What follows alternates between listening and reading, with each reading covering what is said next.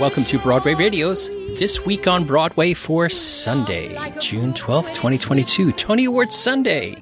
My name is James Marino, and in the broadcast today we have Peter Filichia and Michael Portantiere. Peter is a playwright, journalist, and historian with a number of books. His book, his new book, the Book of Broadway Musicals, Debates, Disputes, and Disagreements will be released September in 2022 and can be now pre-ordered on Amazon. Peter has columns at Masterworks Broadway, Broadway Select, Encore Monthly, and many other places. Hello, Peter. Hi. Hello. Also with us is Michael Portantiere. Michael's a theater reviewer and essayist. He's the founder and editor of CastAlbumReviews.com. He is also a theatrical photographer whose photos have appeared in the New York Times and other major publications. You could see his photography work at followspotphoto.com. Hello, Michael. Hello. So, Michael, uh, you caught up with the Joe Papp documentary on PBS this week. Tell us about it. Yeah, it premiered, um, I guess, several days ago, but I, I, didn't get to watch it till yesterday, and it's really fantastic. It's called Joe Papp in Five Acts, and it's so great. I mean, they could easily have made it twice the length. Uh, there, there's such incredible material in it between archival film and video and then also the talking heads. Uh, I believe this has been um, in the works for a really long time because obviously some of the interviews that the people uh, well many of them are no longer with mm-hmm. us and then mm-hmm. others uh, look so young and beautiful mm-hmm. uh, uh P- colleen dewhurst meryl streep Olympia Dukakis, Roscoe Lee Browne, James Earl Jones, Kevin Kline. It would be easier to name the people who aren't in this documentary than the ones who are in it. It's it's amazing, and I, you know, I knew the basic story. I remember I had read uh, the oh book. yeah, Free for All, yeah, yeah, and uh, yes, that that book is uh, incredible.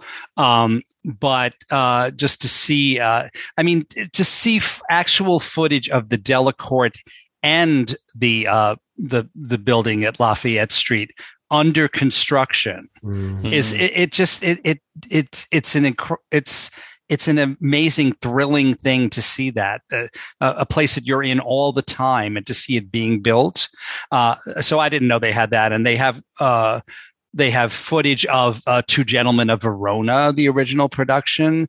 Uh, they have uh, Meryl Streep and Raul Julia in Taming of the Shrew, James Earl Jones in Macbeth, Martin Sheen in something called Naked Hamlet. Um, there's also footage of the demolition of the Morosco Theater because uh, Papp was one of the chief protesters of that.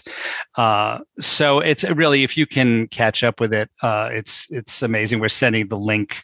Uh, I'm not sure if you can watch it in perpetu- perpetuity on uh, on the, the PBS website, but it is there for now. Oh, and by the way, guess what the finale of this is? It's Joe Papp singing "Brother, Can You Spare a Dime?" Wow, in in a very very very good voice. Um, I don't know what that event was. Uh, does anyone? I, I don't know what it is, but I'm sure it was some sort of fundraiser. I guess. Yeah, indeed, Probably. That's a safe assumption. Yes. Yeah. I mean. Yeah, he he did a recording of "Please Don't Monkey with Broadway," uh, which I think had to do with the Morosco and uh, the Helen Hayes, et cetera, being torn down. Um, and he was he was in good voice there too. So uh, yes, I'm not surprised to hear this. Yes. We have so much to talk about this morning. We do. Let's uh, go. But I, I, wanted to add because uh, Michael triggered a thought in my head. Uh, but quickly, the two of you, if you can give me a quick answer, who is the Joe Papp of today? Well, maybe Oskar Eustis. Really, I mean, I I think he's done a fabulous job down there. Uh, terrific work. Um, but I mean, uh, you know, Joe Papp created something from nothing. He made a hat. Ah, uh, you ah, know, who is the good for you? Yeah, nice, well, nice analogy. Yeah, I don't know if there's anything comparable because things have changed so much. I Indeed. don't, I don't know if there could be anyone Yeah. comparable. Yeah, I know. nowadays. I know. I know. Yeah, Yeah. that's something to think about. And and I mean, I, I think about um, the the Bernie Telseys and uh, uh, the Bobby LuPones and MCC and Sure. Sure. uh, things like that. Uh, who who I believe were. Uh, you know, at one point or another, Sure. worked for Joe Papp. You know, Well, certainly LuPone and Chorus Line. yeah, yeah, sure. Yeah. So uh, anyway, we have to move forward. we do. And we're going to talk a little bit about uh, Michael's The Boys from Syracuse concert. Uh, and so let's get to that. With us this morning, we have not one, but two special guests. John and Matthew Drinkwater are with us. The Drinkwater brothers are starring in Michael Portantiere's led The Boys from Syracuse concert uh, coming up this week on June 16th at 54 Below. John and Matthew, thank you for joining us on Broadway Radio on a Sunday morning. Thank Hi. you for having us. Yeah, thank you so much. We're glad to be here. So, are, are you guys both out in Pennsylvania right now? Um, yeah, we're actually both out here. Matthew is in a production of Godspell at the Music Mountain Theater, Finishing that up. uh, finishing that up today, and then I am here to watch it and enjoy. Mhm. Wow. Do you guys ever, uh, you know, I'm sure you get asked twin questions all the time. Do you ever think that maybe, John, you could just jump in and do it and nobody will know? Um, well, I mean, yeah, I mean, usually, well, definitely not this show because it's got a lot of big words and a lot of crazy sentences. Big so boy. it's not exactly one you can just jump into. Mm. But um, sometimes I, I it, it's it's Guess it that way. on the show. yeah. Depends on the show. Yeah, you know, I never asked if uh, did they even ask you, John, to understudy Matthew when you when he did nine at Wagner College? No. Um, no, because I was in the, I was in another show at the time. I think. Mhm. in the play, I'm pretty sure. I think I was in the play across the street, right. in stage one. It's funny enough, though, we did have, as we were rehearsing for Godspell, they they had a production of the producers on, and um, they had a little bit of a, a COVID situation, and uh, two people weren't able to do the show on the one weekend, and it so happens that the the main musical that we watched, you know, one of the musicals that we watched the movie of all the time was the producers, and we can basically quote the movie word for word. so I said, if you need a Roger De Bris, I can I can Yeah, go on. can step in. It'd be pretty funny if you guys did Max and Leo. It would be Yeah. thor- thoroughly confusing. Thoroughly. Yeah. so I was reading on uh, on an article about the two of you that uh, you played football at Wagner. Mhm. Yeah, we did. Did you continue did. on in uh, in sports and stuff like that, as well as in mu- you musical theater, a dual track? Um, yeah, well, I mean, from when when we were little, we always did both. I mean, we always uh, did played baseball and football and everything like that, and and did musicals and Mhm. and so when we got to when we were looking for colleges, That was one of um, the main things. that was one of the main things that we were kind of looking for was was somewhere that um we could do both uh you know because we we figured uh, and and this was from our our family kind of kind of gave us this advice was you know do do it you know do each thing until they decide that they don't really you know want you to do it or that you're not or you're good not enough good enough to it make it to the next level um, which is why we're not in the NFL now. Um, but Okay. uh, but yeah, I mean that that was kind of the advice, and it, it kind of worked out that way. And it's not that's not everyone's advice. A lot of people told us growing up, you know, oh, you have to pick this, you have to do that, uh, one or the other, and you know, it's the only way you'll be able to do either of them. And and it seemed to out- work out for us. turns out It was a lot of effort, true. you know, but it, it was it was definitely worth it now. yeah, So you guys have this uh, Boys from Syracuse um, concert coming up at 54 Below. Mm-hmm. Uh, did you feel like after you uh, heard it, read it, that you were like, oh, this is made for just us? We um for years we've had different people telling us that this show would be great, you know, for us to do. yeah. And we kind of for at least the first year that people had told us that. I don't know that we read it or Or know the show. heard it. We didn't really know it. We just kind of said okay. And then at some point, Well, I don't know if we said okay. We kind of said, "Oh yeah, okay." yeah, well, but then uh but then we we at one point, you know, I either they were going to do it at school or something. We really looked into it, um, and we we were like, wow, we love it. Um, and so it's so funny. because it's so funny and it's so, charming, funny. and we uh, so we were like, because we don't always lean into the t- we we b- rarely lean into like the twin thing. yeah, Um, you know, s- some twins they have kind of the twin bit, and that's, kind of their and you that's know, okay, their you know, but that's yeah. not really what our thing has ever been.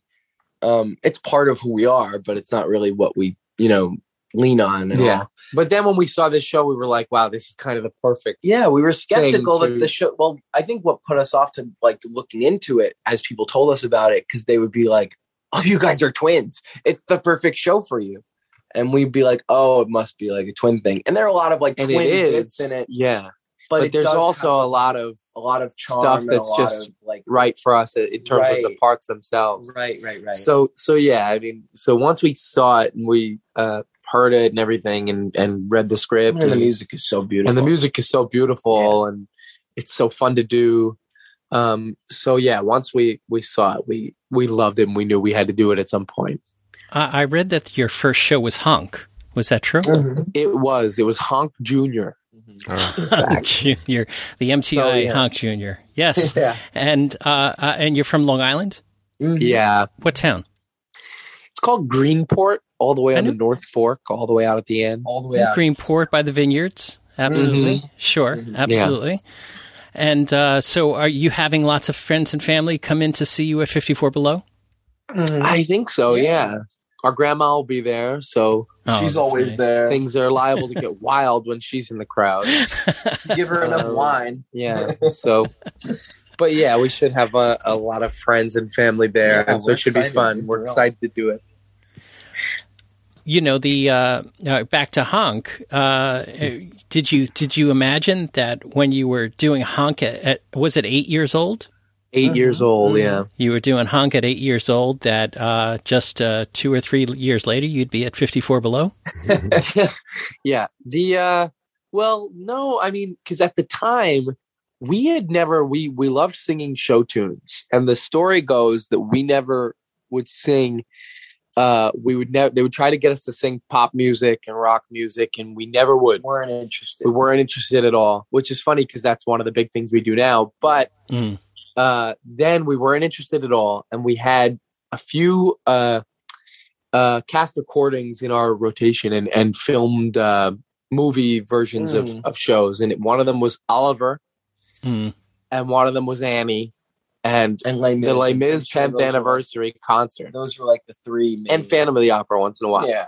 But so that was kind of what we knew. And so we auditioned for Honk with a duet of uh what's the song Consider from Oliver? Yourself. Consider yourself at home. Yeah. And we did it with British accents. Consider yourself at home. It had nothing to do with with Nothing to do with honk, had nothing to do with the style of honk, but that was the song we knew, and we did it as a duet. And interestingly enough, the second show we auditioned for was a cabaret in which I auditioned. I don't know who let me do this, but a little eight year old me auditioned for a cabaret with the song Boy for Sale in the original key. from Oliver. Yeah, boy for sale. And then I remember the direct, like the director. I guess was I. Rem- I'll s- remember this forever because I, we're. I, this was like one of the only things I remember from being eight. But I remember the look on the director's face was shocked, like he was Corky St. Clair in uh, Waiting for Waiting for Guffman. He, just, he could not understand what he was seeing. so But actually, didn't you guys uh, wind up doing a lot of uh, adult musicals when you were really young? Did yeah, we did. We were Rooster and Warbucks and Right. Annie. right. Um, I'm trying to think. We were Guys Captain and Dolls. Ho- I was Captain Ho- Yeah, we were in Guys and Dolls. right. Uh, So we did all Wedding kinds of we did all kinds of like very adult shows. We also did um, West Side Story when we were young, like but, you're, much younger. but they're supposed to be youths. but they're not supposed to be like They're well, rough and tumble youths, Matthew. uh, just like us. Um, What I want to know is did the tail wag the dog here? Michael, did you know that you had these twins and said, "Ooh, they'd be great for the boys from Syracuse"? Yes. Or did you decide to do the boys from Syracuse and then find the twins? No, it was the first thing. Uh huh. You know, Hmm. when I uh, ever since I uh, saw them at Wagner, the first show uh, that I saw them both in was Titanic. Mhm. Um, and Matthew was the Stoker uh, Barrett. Is that his name? Yeah. Yeah. And John was what's your character's name? Ah, it was Eric or Ethan or something, but it was The Don Steve the Don ago. Stevenson role. That was yeah, back when yeah. It was Yeah. it was kind of the second class passenger romantic part. Right, right. Let's go And- with Ethan. Why not? Yes. So anyway, that's when the I I guess the idea was born. and we you know, we think of what uh, what else there could be. You can't really do Blood Brothers because they're not supposed to be identical. No, because the, the story wouldn't make any sense. but I can think of two other shows though, so keep it on your radar. One is Edward Albee's Me, Myself, and I. And believe me, Emily Mann, when she was doing it at the McCarter Theater in Princeton, would have loved to have had you because she had such a Yeah. tough time casting people who looked alike, and she ultimately didn't. But um, and similarly speaking, Jean Anouilh's Ring Round the Moon, right, that Um, one I know. Yeah. yeah, involves um, twins. So uh, Well, keep those in mind on your radar. that, Uh, uh, City of future. Angels. City of Angels. Yes. Ah, that City would of be Angels, great. we always say What a great idea. fantastic, Yeah, and Great we've idea. done we've actually done duets from City of Angels, and it would ju- we think it would just be perfect to do as twins, and we think Oh, just no one's ever great thought of idea. But we're biased. You know? You're nothing without me. Yeah, that was the that was the, the number that um, we were at cast party one night, and uh, Matt and John were going to do uh, uh, some one of their rock numbers, and but then David Zippel was there, so I said, "Oh, you've got to do You're Nothing Without Me." We Mm. said, if you remember, we said, well, we don't have the sheet music and we don't know how it goes. and then I think the council was, well, just do it, you know, And we were between you and Jim Caruso. And then the stage manager, Rick, was able to print it for us right there. And so we were in the bathroom kind of running it over. And then he called us up and we did it and it went pretty well. And history. so, yeah. I'm impressed. yeah, I mean, I, I, I keep on waiting for this uh, City of Angels revival, and uh, Mhm. na- now now we have two things checked off the list there, Mhm. and they're right there. the Sooner the better. So, uh, John and Matthew Drinkwater are going to be at, in the Boys from Syracuse concert um, featuring John and Matthew and Jada Aubrey Jones and lots more people on June 16th. That's this week coming up at 54 Below. John and Matthew, thank you so much for joining us on Broadway Radio. We really appreciate it. Thank you so much Thank for you having so us. much. Yeah, we're glad to be here. Yeah. So, as I mentioned at the top of the show, it is June 12th. Today is the uh, 2022 Tony Awards. And uh, we've been holding off for weeks now. And I think it is time for Michael and Peter to give us their predictions of uh, what we're going to see happening tonight. All right. So, in the category of Best Featured Actor in a Play, which might be indicative of what else is going to come later in the e- evening, uh, we have Alfie Allen for Hangman, Chuck Cooper, Trouble in Mind, Jesse Tyler Ferguson for Take Me Out, Ron Cephas Jones for Clydes, Michael Oberholzer for Take Me Out, and Jesse Williams for Take Me Out. So, Peter, what do you think here?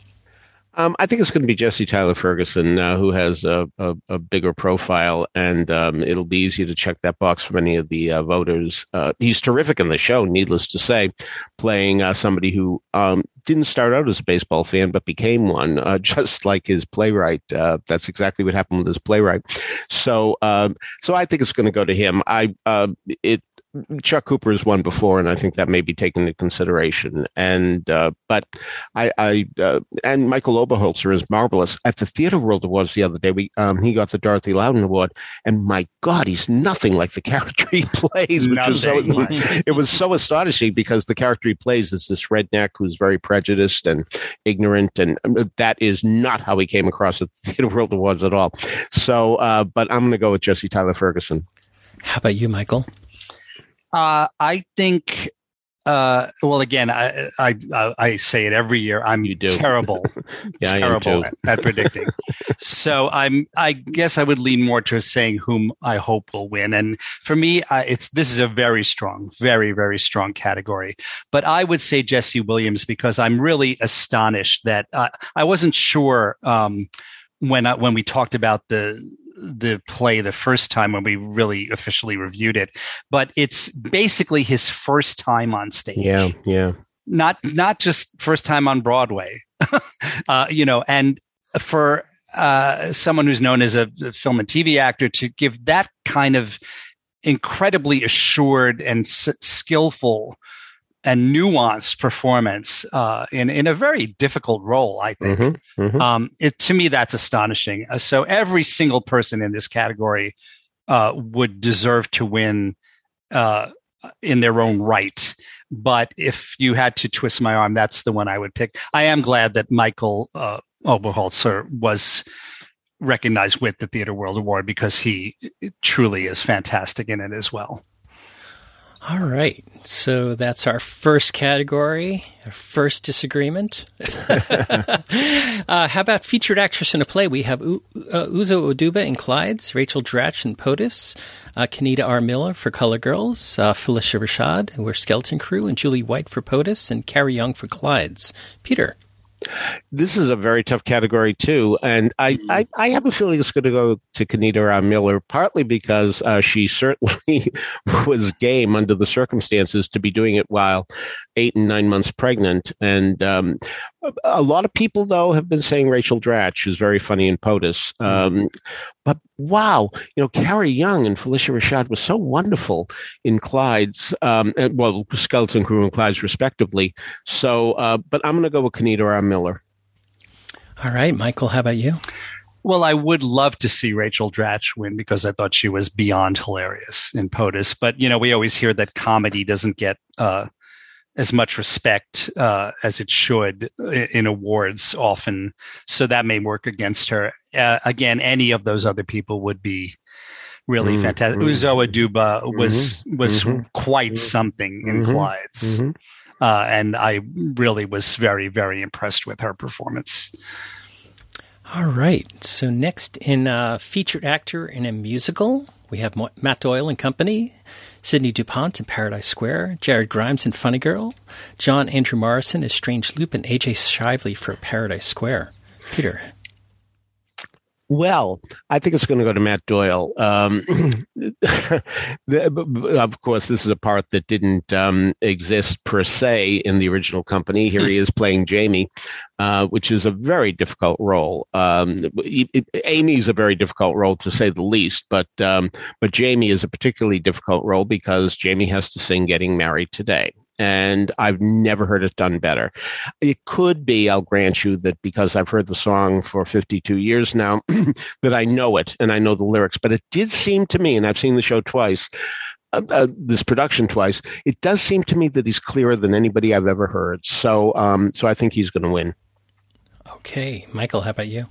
Well, despite what I just said about comedy getting no respect, um, I, I also think Matt Doyle will get it, and that would make me very happy because he's just great in it. I I think we, uh, well, at least Peter and I recently resaw a Company, mm-hmm. and I was uh, amazed again at how wonderful he is in that number, and really, it really brings down the house. Mm-hmm. Um, I also think it's uh, it's fair to say that he has the best material uh, of all of these uh, performers. Uh, I, I, I, do want to put in a good word for AJ Shively because I think partly the fact that the material of Paradise Square is rather inferior. Uh, I think he deserves a lot of credit for making that role as credible and compelling as he does. Okay. In the uh, Best Featured Actress in a Musical, we have uh, Jeanette Bayardelle from Girl from the North Country, Shoshana Bean, Mr. Saturday Night, Jayne Houdyshell, The Music Man, uh, L. Morgan Lee in A Strange Loop, Patti LuPone and Company, and Jennifer Simard and Company. So, Peter. Well, um, it, it, almost seems like this is the category that nobody disagrees with that uh, Patti LuPone is going to win. Um, and, and I wonder if that's going to happen from two vantage points. One, she's won twice, and somebody might say, "Well, you know, she's got plenty. Um, we don't have to give her another award." Um, the other factor is too that um, it, it, it, let's say that uh, Mr. Saturday Night needs the help, and Shoshana Bean is awfully good in this. Now, I will admit that I have a bias from the vantage point that I saw her when she was in college at Cincinnati Conservatory of Music, because um, and the first time I ever saw her, she sang "The Lady Is a Tramp" and "Babes in Arms" with such assurance, just standing there singing it, phenomenal. I've also seen her play Fanny Brice in Funny Girl, mm. and she was very good in it. and as we know, not everybody is. So, um, under those circumstances, but you know, Jennifer Simard is wonderful too. The, the, part isn't big enough; she's she's not on stage enough, um, and the, Jennifer Simard's day will come. but it does seem to be Patti LuPone's award uh, to lose. So we'll see what happens. Uh, Michael, how about you? Yeah, that's a good point that Peter just made. Uh, I love Jennifer Simard, but I, I don't imagine that role is big enough or central enough uh, to win an award for. I, I, I do think Patti is terribly miscast in company. I, have thought that from the beginning, and that my opinion hasn't changed. But she's still Patti LuPone, mm-hmm. and and you know she has that magnetism and that incredible voice, and uh, I think people are really really happy to have that back on Broadway. Uh, I do think, uh, as I probably said when we reviewed the show, I, I think Shoshana is somewhat wasted in Mr. Saturday Night because I don't think those songs are the type that really show off her phenomenal voice. Um, as well as it could be. And I, I, don't. I also don't think that the role is that well written in terms of the dialogue. Um, so that's my feeling uh, that uh, that it will probably be Patti. But I, I, I, completely agree with Peter that Jennifer's day will come. Mm-hmm. Uh, I just want to add a few comments in here for a quick second. Is mm-hmm. that if a strange loop becomes a freight train, and mm-hmm. that's a big question mark. If it becomes a freight train, mm-hmm. El-, El Morgan Lee might win it because Patti and Jennifer might split, split the vote. Right. The, yeah, the splitting the vote um, makes sense to me. Uh, I never really understood that freight train thing so much. Um, except in, in, cases like well you know odd cases like the producers, producers where something yeah. is such yeah. a phenomenon mm-hmm. mm-hmm. but uh, i don't i don't think people necessarily will will go for you know a supporting actor uh, vote just because they they they love the show in general um, so we'll see yeah, yeah. Uh, and and the other comment is, is that uh, Peter, you're heading down to Long Branch to see a Jim Hindman show. Mm-hmm. Uh, Jim Jim Hindman wrote uh, a, a, musical called The Christmas Survival Guide that I produced the CD for, and Jennifer Simard sang on it. So ah, so you can so you go way back. Well, ask uh, ask uh, Jim if he can bring in Jennifer to his to his new show and get it to Broadway. You know, he'd, he'd be thrilled to have her. All right, so there's the featured categories. Let's go over to the leading actor uh, category. In the leading actor in a play, Simon Russell Beale, The Lehman Trilogy, Adam Godley, The Lehman Trilogy, Adrian Lester, The Lehman Trilogy, David Morse, How I Learned to Drive, Sam Rockwell, American Buffalo, Ruben Santiago Hudson, Lackawanna Blues, and David Threlfall for Hangman. So, Peter. Well, I, to me, it's a race between David Morse and Ruben Santiago Hudson, um, mm. and of course, Ruben Santiago Hudson has won before. But um, I think David Morse might get this as a type of uh, lifetime achievement award in the sense that 25 years ago he played this part, and now he has a chance to um, uh, reward him. Um, I saw him when he was just starting out in Boston. Uh, uh, uh, uh the first time I ever saw him, he was in a play called Murder at the Boston Garden, in which he played a basketball player, and he's pretty tall. he played a basketball player, and all I remember is the fact that. Um, I'm not going to say it. It's it's obscene. All right, we'll leave it at that. But anyway, so I've, I've known David Morse's work for a long time, but I think it, this is what's going to happen: that he's going to be recognized for the performance now and then. And we we should point out that 25 years ago it was off Broadway; it wasn't on Broadway, yeah, so he was sure. he wasn't eligible, eligible be, right? Yeah, at that time. Uh, it's a weird uh, broad, uh, Tony Awards rule, but we'll mm-hmm. see. Mm-hmm. Um, we'll see how I learned to drive. Not considered as a new show. Mm-hmm. All right. So, Michael, how about you?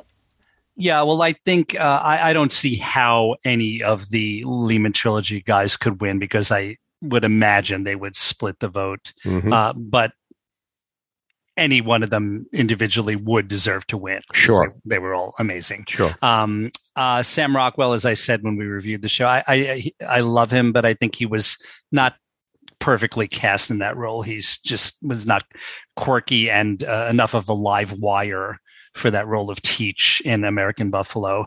Um, Lackawanna Blues was, I think, one of the only two Broadway shows this season that I missed. Uh, oh. The other, the other one uh, being Macbeth.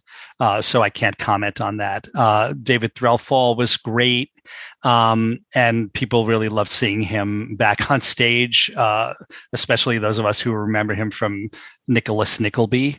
Um, but I think it's going to be David Morse and he was he was just fantastic. Um, it didn't have quite the effect on me as it did the first time, just because, to, as I said, to see that play, uh, to go into that play cold uh, 25 years ago or mm. whenever it was, uh, and and you know not knowing what was going to happen was amazing, uh, and it, it, could never be as shocking the second time. But mm-hmm. his performance was still just just wonderful. All right. In the next category, we have uh, leading actress in a play. We have Gabby Beans in The Skin of Our Teeth, LaChanze in Trouble in Mind, Ruth Negga in Macbeth, Deirdre O'Connell and Dana H. and Mary Louise Parker, How We Learned to Drive. Peter. This could be Mary Louise Parker for How I Learned to Drive for the same reason as a lifetime achievement type of thing for 25 years ago. But she's won, hasn't she? So Deirdre O'Connell did the most amazing thing, uh, uh and it's a unique performance. Uh, the word unique is bandied about a lot of time, meaning special, but this is unique. I mean, I've never seen anything like this in my life where she had to lip sync to a tape and and just flawless, um, astonishing to see this happen um, while a tape is playing and she's mouthing the words. So, um, and she's been around a long time. So uh, I'm going to go with her. Okay. Uh, Michael, how about you? Hmm. Uh, well, everyone is saying that Mary Louise Parker is going to win. Uh, so we'll see. Uh, I, again, I did not see Macbeth. I, I wish I had seen it, if only for Ruth Negga's performance, because I was terrific. yeah, yeah. yeah. Um, Dana H was extraordinary, and I agree about Deirdre O'Connell. Um, I, you know, so well, I, I in this case, I would have not, I would not have a problem predicting Mary Louise Parker as the win. But if if I had to choose for myself, um, I'm not sure who I would pick. All right. Uh, leading actor in a musical.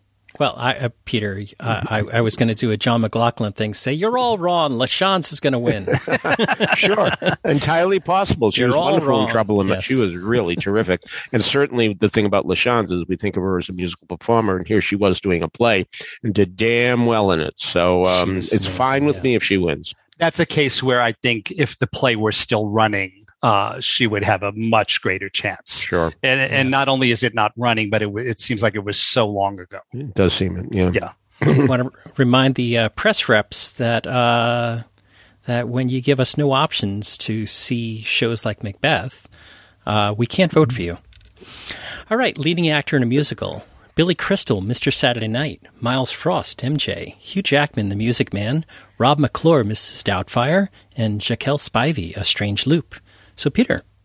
Well, I would love it to be Rob McClure, who I thought sure. gave one of the greatest performances I have ever seen an actor give in a musical. I would rank him in seriously the top 10, and I've seen a lot of shows.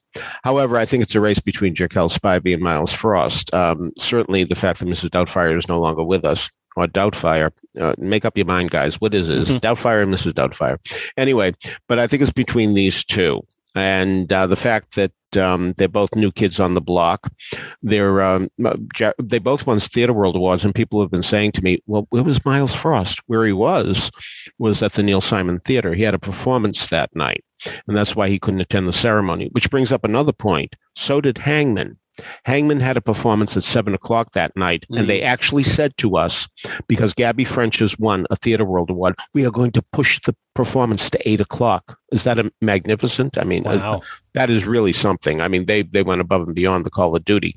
So, um, but I think it's between these two, and um, uh, given the fact that um, Strange Loop um, opened a little later, and uh, the only problem with him is that he's been out a lot, Jaquel Spivey, right. and and you know, did people see him? Um, you know, and so that illness may really have cost him the award. I think he would have sauntered in if indeed he had been uh, healthy and performing, but because he hasn't been, I suspect that Myles Frost is going to win it, it, it's a lot of talk about the uh, the uh, horse race between Michael Jackson and Michael R. Jackson.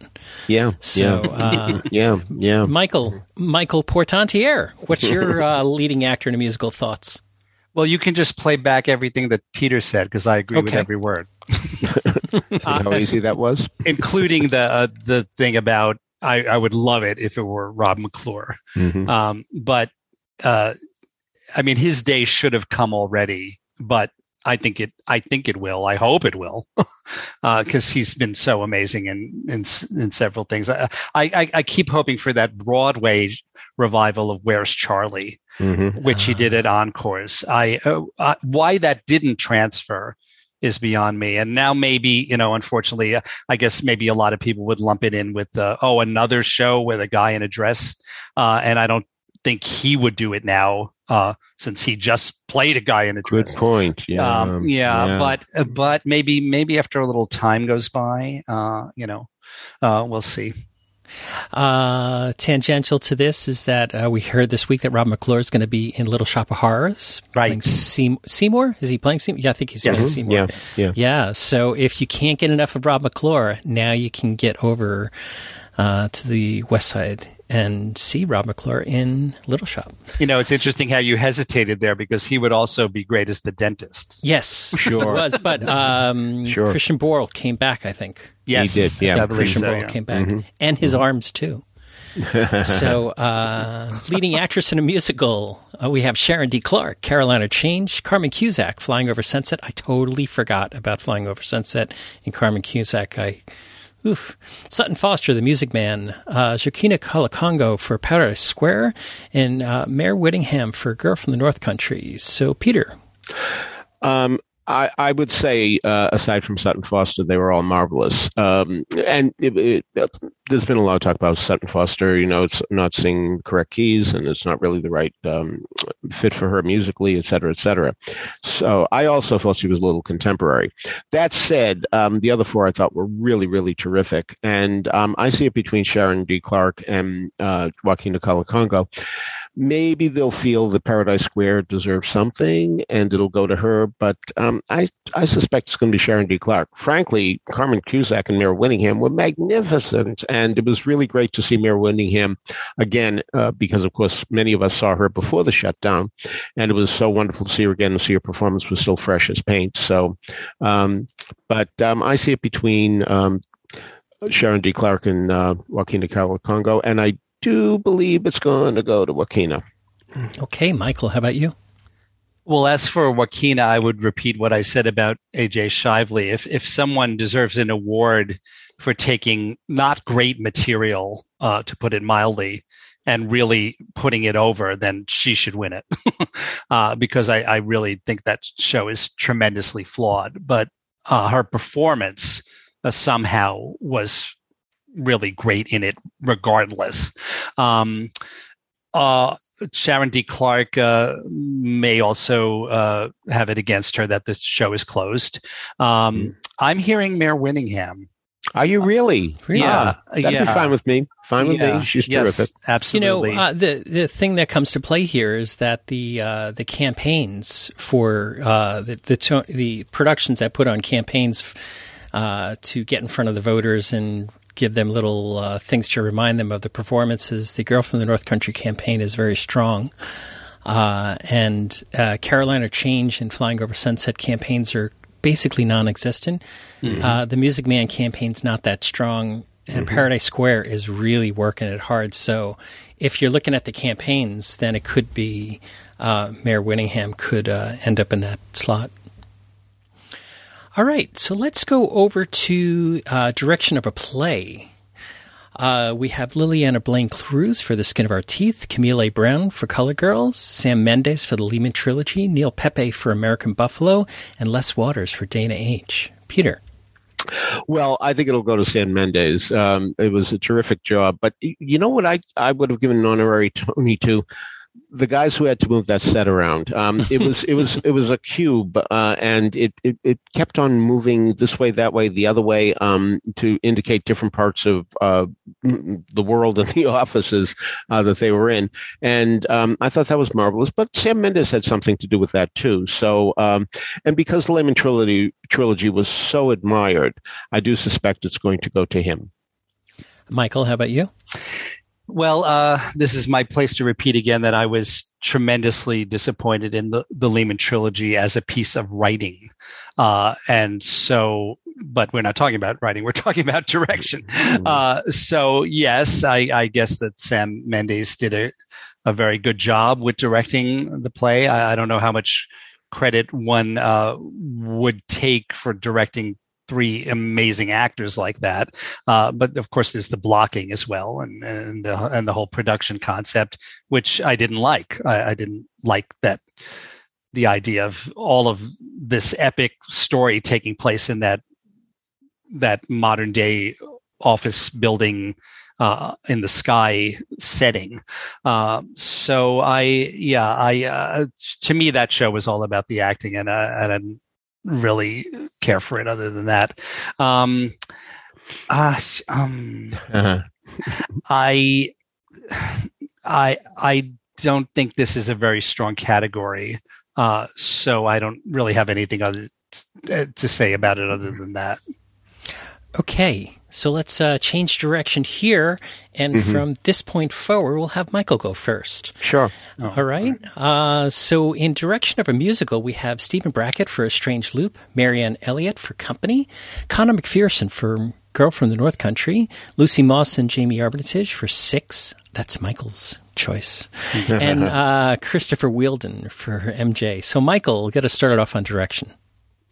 Well, I uh, the, my feeling here is that, as I've said several times before, um, although I really don't like the whole concept of company being updated to the present day and having the gender of the main character switched.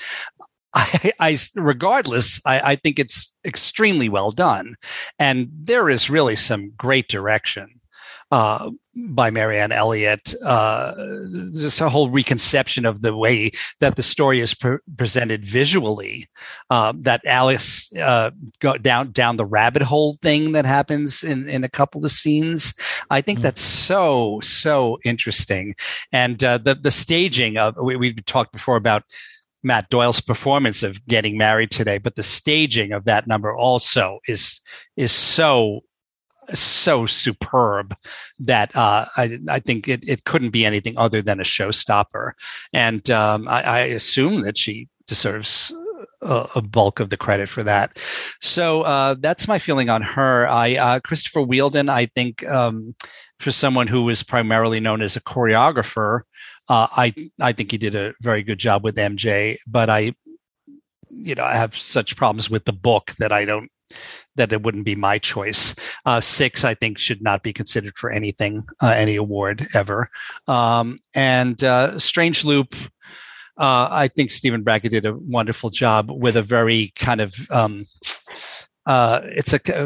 It could have been a very loose uh, show, and I, I, suppose it is in in some ways. I, I think he might have made some uh, drama liturgical choices that he didn't make uh, in terms of some cuts, uh, suggesting some cuts in the in the play, and and maybe some of the vulgar moments uh, could have been revisited. Um, but anyway, so I guess my choice um, is Marianne Elliott, and I think that she might get it. Uh, Peter, how about you? I think she will get it, and I think she should get it. And I also think part of it is going to be just a part. Um, uh, like two or three percent is the fact that Sondheim anointed this production, that mm-hmm. he was pleased with it, that he wanted it to happen. That um, well, we saw recently uh, the emails between them, you know, up, yeah. you know, and um, so all that goes with that, um, an endorsement from uh, Stephen Sondheim um, is is certainly not to be discounted. So, uh, but she did do a marvelous job, and uh, she did do so much reimagining with this, that, and the other thing, including the way it was blocked. Um, so it looked different from any other company, even without the sexes being changed. So um, I do believe that um, she's going to win in a walk. Uh, as Peter alluded to, there was a New York Times article this week that had the email correspondence between Marianne Elliott and uh, Stephen Sondheim about this production of Company. Uh, that was a really very very interesting read. So if you ha- if, if you uh, are interested in that, get over to the New York Times and check that out. I will say, I, although I, I, personally don't think that's a good reason uh, for it to win, because I, I, mean, first of all, I, I think Sondheim never said anything negative about anything any production any new production of his shows and well, he was he prevented he prevented a lot of productions of new visions of company from happening oh that's true there was the billy porter one mm-hmm. yeah uh, that mm-hmm. was a while ago yeah that's true in the choreography category, we have Camille A. Brown for Color Girls, Warren Carlyle, The Music Man, Carrie Ann and Ingrouille for Six, the musical, Bill T. Jones for Paradise Square, and Christopher Wheeldon for MJ. Michael. I think it'll be Christopher Wheeldon and should be Christopher Wheeldon. Um, uh, some people have mentioned that uh, that the Paradise Square nomination is perhaps not fair because that person only mixture. did yeah. yeah. half of the choreography, and some people even feel that uh, he didn't do the better part of it. Hmm. Uh, so uh, so that I'm just throwing that into the mix there.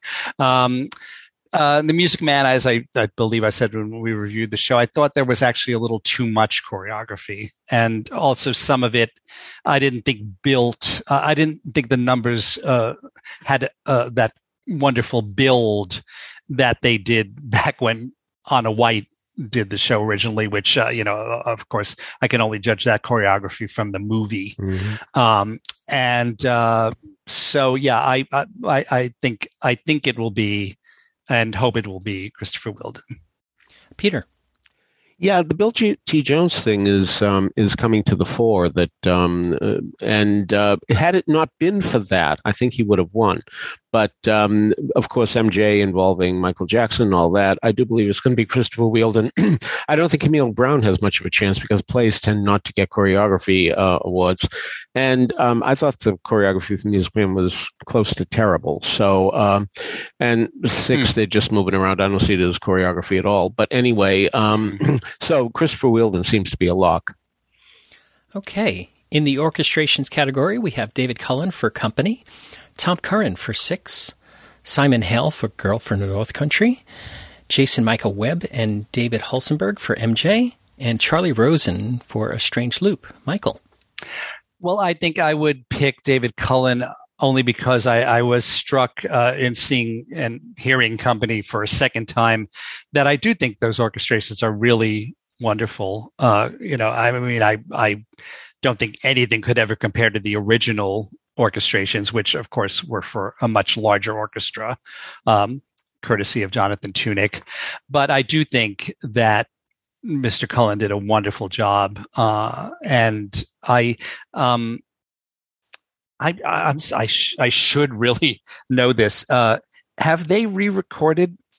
Have they recorded the Broadway cast? Nothing I know I of. No, I don't think so. Yeah, I would like to have that album mm-hmm. um, I guess if if it were going to happen, we would have heard about that already. Well, I don't know if you know this. This is a um, um, certainly off um, off topic um, to a slight degree, but the Music Man is getting recorded. Did you know that? Well, the, uh, as of recently, I thought it had not yet officially been announced. Has it? Yeah, it was announced this week.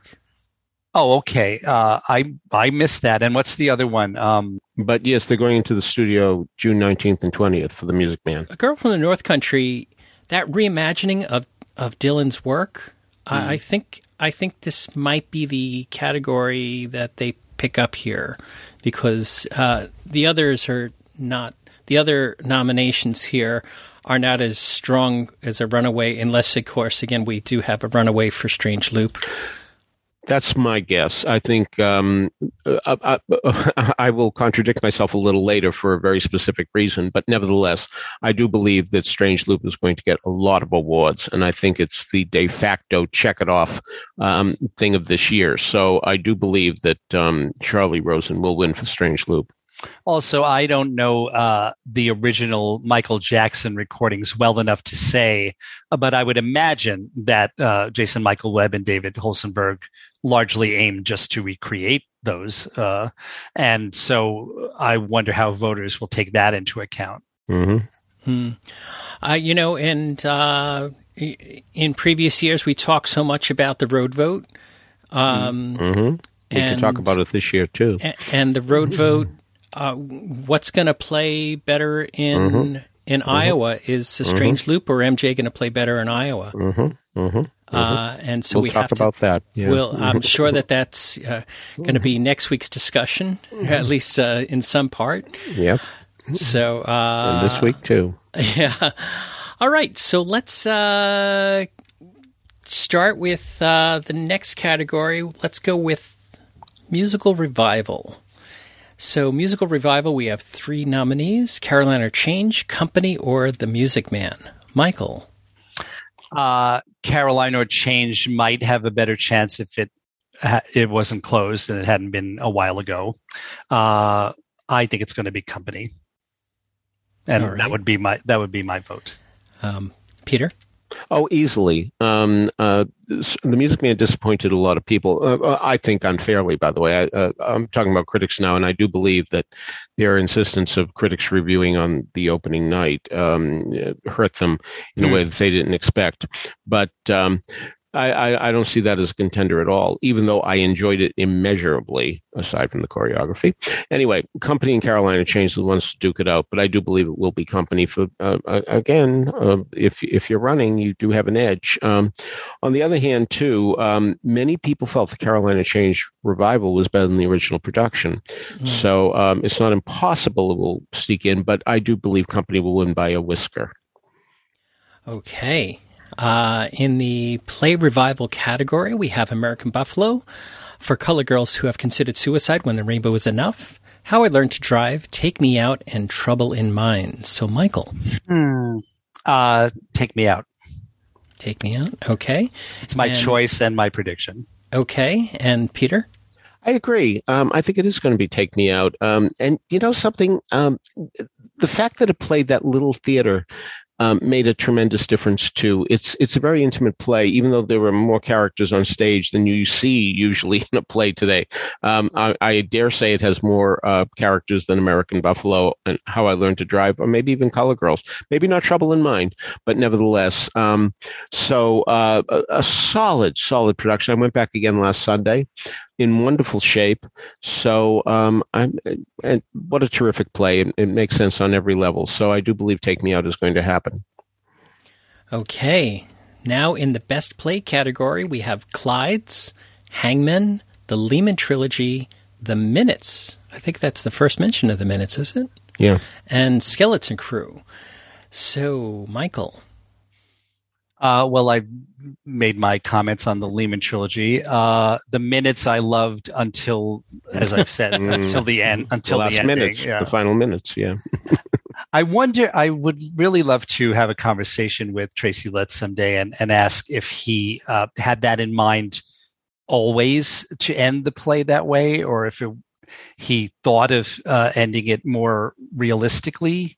Um, because I I think it was a big mistake, and I'm not the only one, but I imagine that he thinks it was the only way to end it. Um, so maybe I'll ask him that someday. Um, yeah, uh, I would give it to Hangmen. Uh, although I really, I really did like Clyde's a lot, and uh, I think that was something that was really great that happened earlier in this season. So I wouldn't be unhappy if Clyde's won a- at all. And, and actually, uh, speaking of other wonderful things that happened Mhm. at the beginning of the season, Skeleton Crew was really Mhm. was really excellent. Mhm. Also, this is, I would say for me, this is another strong category, um, except for Lehman.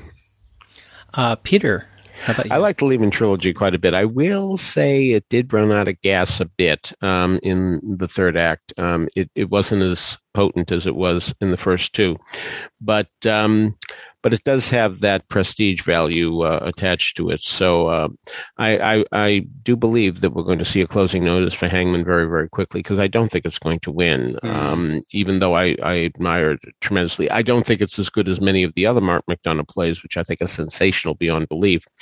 But um, and Skeleton Crew um, certainly have a, a, a good chance here. Skeleton Crew uh, after all, we've we've known about it for a while because it did have that off Broadway run. So uh, so here was a chance to be reminded of how terrific it was. So. Um, so, uh, of course, both of those are closed, and um, only Minutes and Hangmen are running right now. But mm. um, but the prestige of the Lehman trilogy, I think, is what's going to carry it across.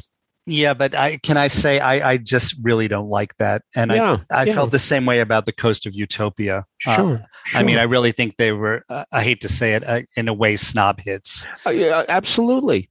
I get it. I, I am not going to disagree with that. Um, okay. Even though I liked the Lehman trilogy quite a bit. Um, so. Um, just uh, the Hangmen is scheduled to close uh, this week. it, it it's already got a, a closing date. Oh, set. really? I didn't realize that.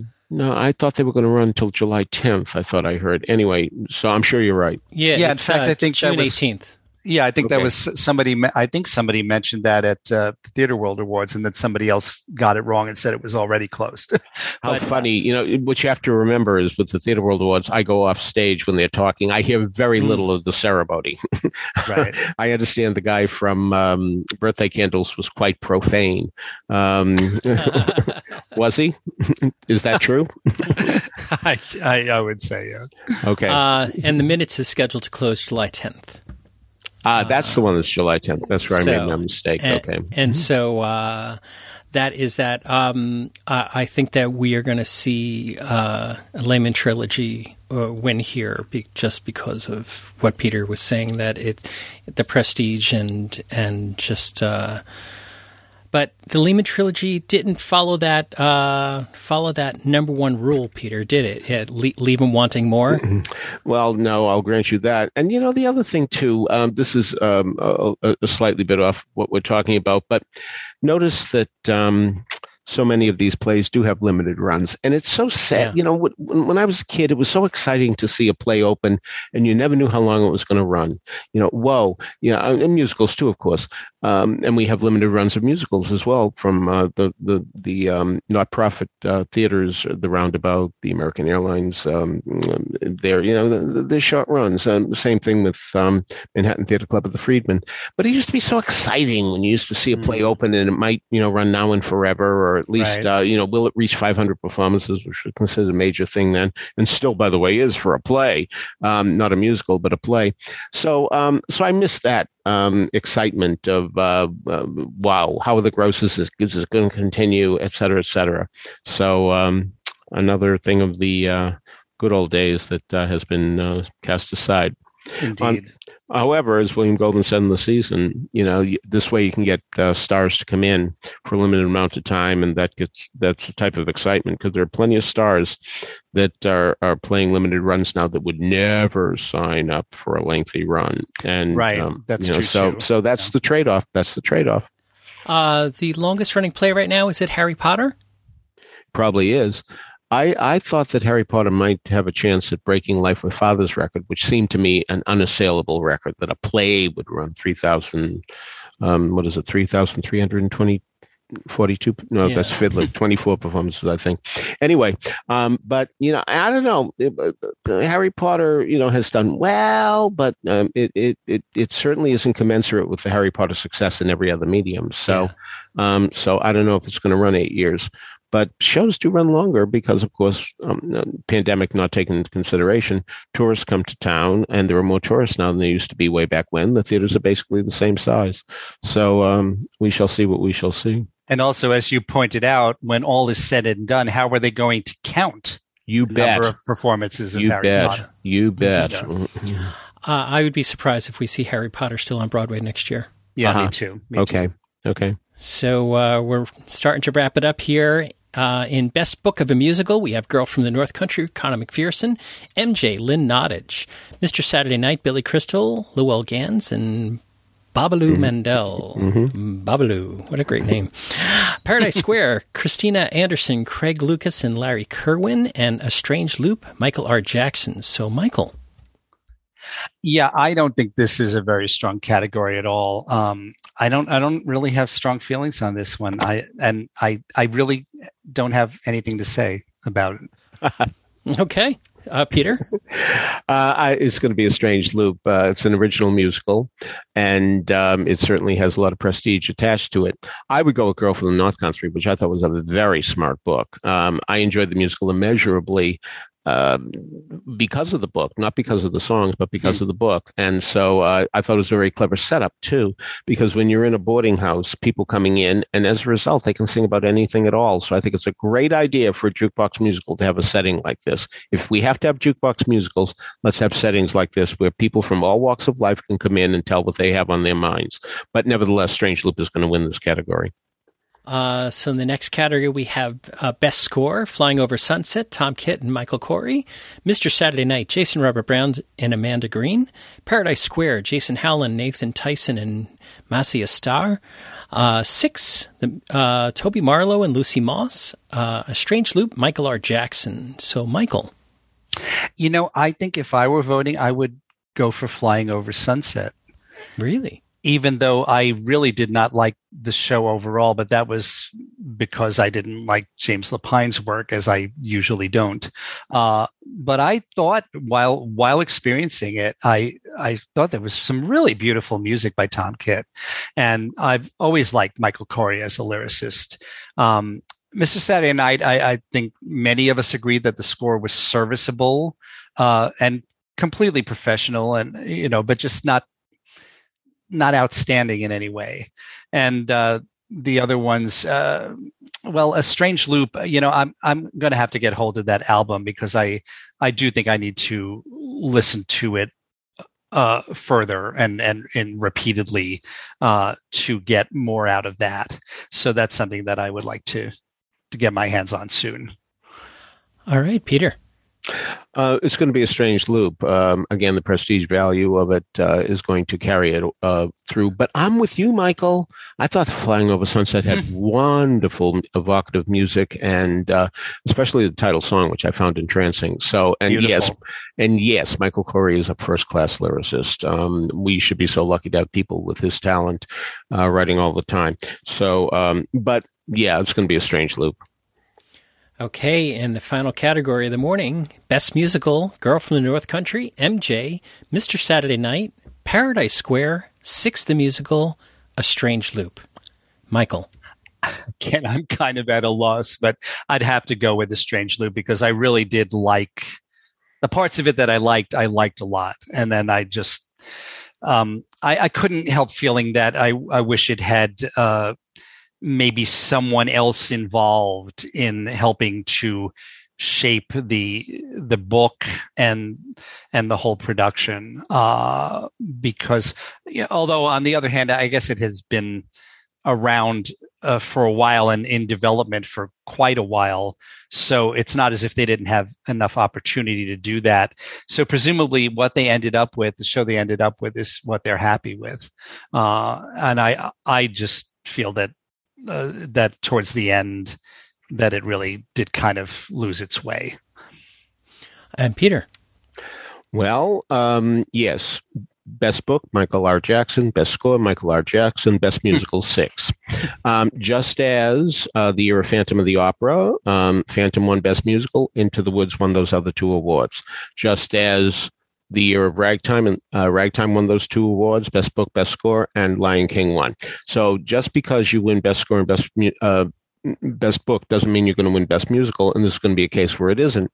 Um, the road voters have a lot of sway here, and they are not going to want a strange loop in their town. It's much too severe a show sexually, and um, it's going to be very off-putting to a number of people. It's too bad because it's a very simple show and would be easy to tour. But Six will be easier to tour as well. Six women, a few understudies, one set, you know, not much of a band. Um, in, I'm not talking quality, I'm talking quantity. So uh, six is going to win. Yeah, well, I mean, reality is reality, and I think you're sadly, I think you're right about the road vote, but I, I just think in this case that that's a really, really bad situation because, you know, as I've said before, you you can dislike a show in, intensely because you just don't like the writing of it or the production of it or any aspect of it. But when a, show is absolutely offensive, uh, then that's when I personally really really start to even use words like hate. And I, I just can't believe that I'm the only one who's bothered about the fact that this show, uh, you know, is a comedy basically about this guy who had two of his wife's heads cut off. Mm-hmm.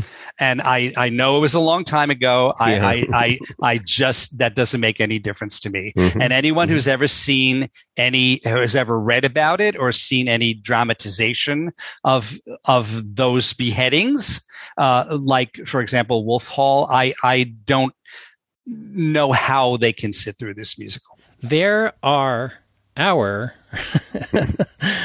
uh, predictions for tonight's Tony Awards. So join us next week uh, to let's see how we did. All right, so that wraps it up for this morning. Before we get on to trivia and the musical moment, I want to remind everybody that you can subscribe to these broadcasts by going to the front page of BroadwayRadio.com. There's a subscribe link that way. Each and every time we have a new episode of This Week on Broadway, it'll be automatically downloaded to Apple Podcasts for you. Of course, you don't have to listen to us on Apple Podcasts. There's many ways to get us. Spotify, iHeartRadio, TuneIn, Stitcher, Google Play are just some of the places that you can get Broadway Radio's offerings. Contact information for Peter, for Michael, and for me can be found in the show notes at BroadwayRadio.com, as well as links to some of the things we've talked about today, including uh, some videos and articles for the Drinkwater Brothers, and uh, get your tickets to Michael's show coming up on June 16th at 54 Below, and the Joe Papp documentary, of course. All right, Peter, so what do we have in last week's trivia? The Theatre World books that used to be published annually would list song titles for every musical of the season. In one edition, it claimed that a certain song was called Goodbye Failure, Goodbye. According to the cast album, the studio cast album, the playbill, that's not the song's official title. What is? And in what show can you find the song?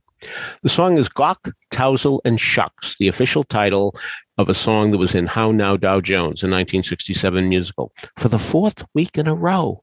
Juliet Green was 1st mm-hmm. quickly followed by Steve Bell, Paul Whitty, Mike Meany, Isaac Blevins, Brigadude, Sean Logan, Jack Baccarella, Jack Leshner, and Josh Israel. Josh Israel said, How Now Dow Jones had lyrics by Carolyn Leigh, who was also nominated for a Tony for Little Me. Little Me ran 257 performances. If you multiply that by Tony Janicki's 2.3 ratio, that would bring you to 591 performances, which was the length of Absurd Person Singular's original run. So he's guessing that was Tony Janicki's answer. No, in fact, Tony Janicki offered no convoluted answer this week. Uh, well, wonders never cease, as they say, and she loves me.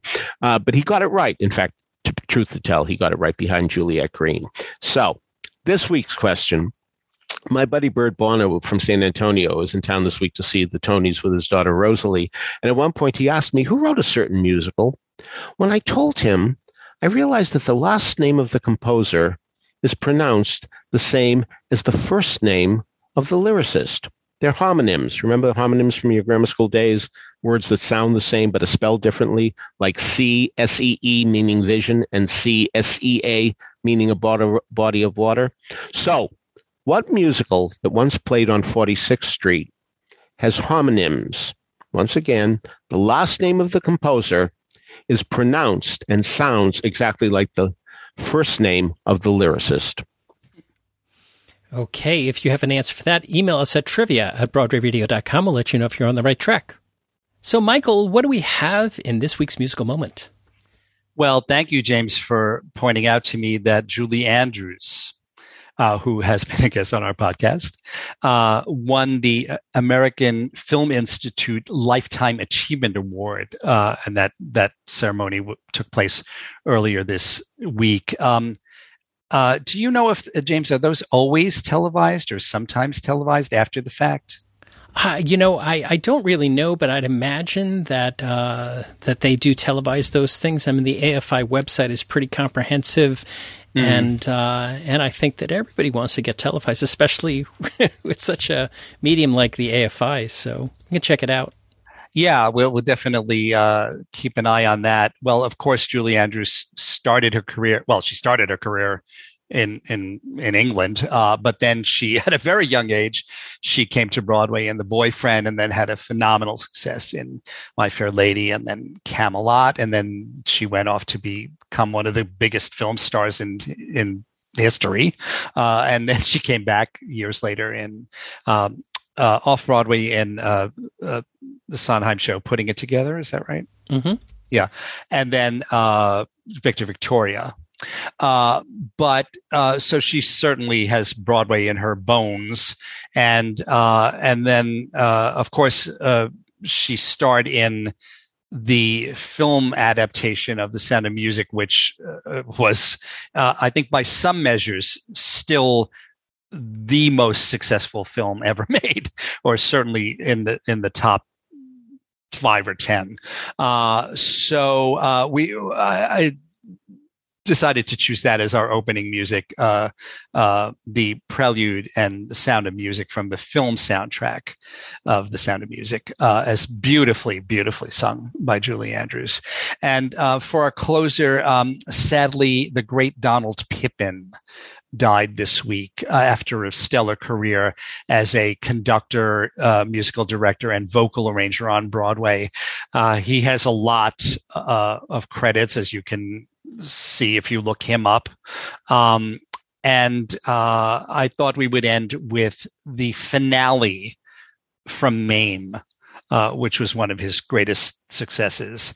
And he he so this is him conducting uh, that finale, that little mini medley. That's the finale of of the Jerry Herman musical Mame.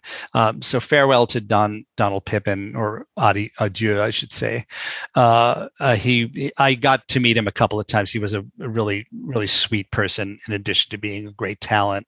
And uh, thank you, uh, Mr. Pippin, for all that you gave us. All right. So, on behalf of Michael Portantiere and Peter Filichia, this is James Marino saying thanks so much for listening to Broadway Radio's This Week on Broadway. Bye bye. Bye. Open a new window, open a new door, travel a new highway that's never been tried before.